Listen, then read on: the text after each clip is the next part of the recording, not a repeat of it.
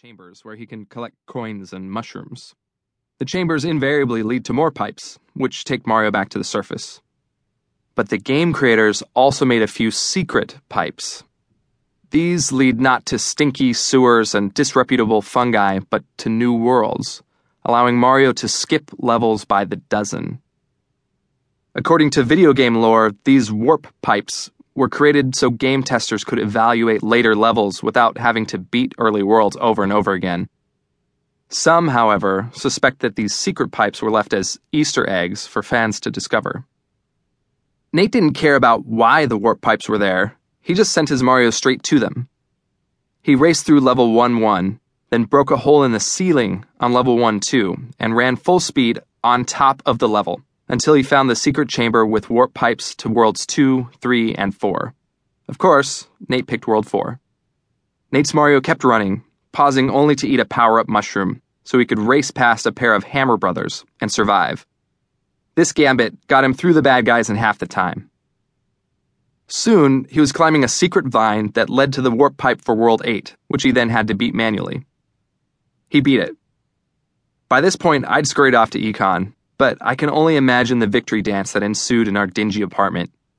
After I came home and saw the tape, I promptly told everyone I knew.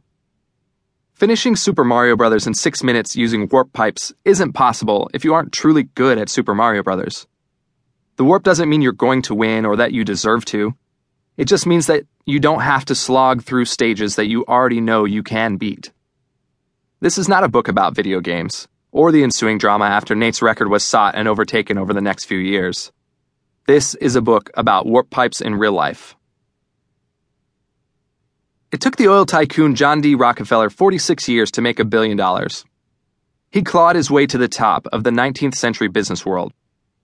Starting with a single oil refinery in 1863, over two decades he constructed oil pipelines and bought out rival refineries until he'd built an empire. 70 years later, the 1980s computer baron Michael Dell achieved billionaire status in 14 years. Bill Gates in 12. In the 1990s, Jerry Yang and David Filo of Yahoo each earned 10 figures in just four years.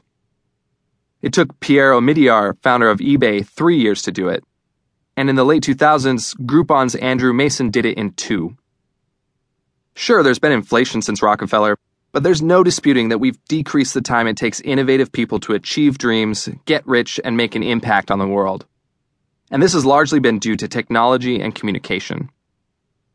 A serious assessment of the history of technology shows that technological change is exponential, writes the futurist and author Ray Kurzweil in his famous essay, The Law of Accelerating Returns. So we won't experience 100 years of progress in the 21st century. It will be more like 20,000 years of progress at today's rate. Here we come, Star Trek. At the same time, many industries remain decidedly stuck in the past. Most large businesses stop growing after a few years. Formal education in many cases is so slow or out of date that venture capitalists pay bright people to skip school and start internet companies. Conventional wisdom outside of the technology industry on innovation and career building has hardly evolved since the 19th century. We're multiplying our capabilities as a civilization, and yet we still accept the notion that important societal progress, like combating inequality and crime, or even innovating in government and medicine, must take generations. Despite leaps in what we can do, most of us still follow comfortable, pre prescribed paths.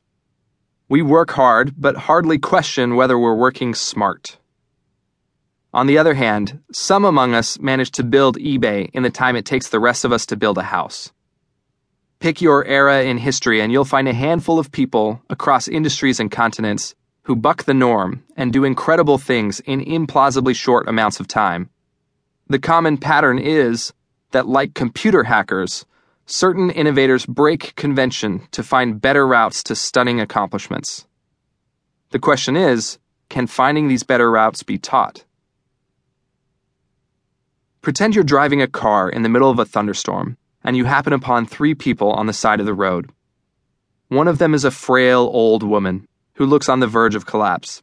Another is a friend who once saved your life. And the other is the romantic interest of your dreams and this is a once in a lifetime opportunity to meet him or her. You have only one other seat in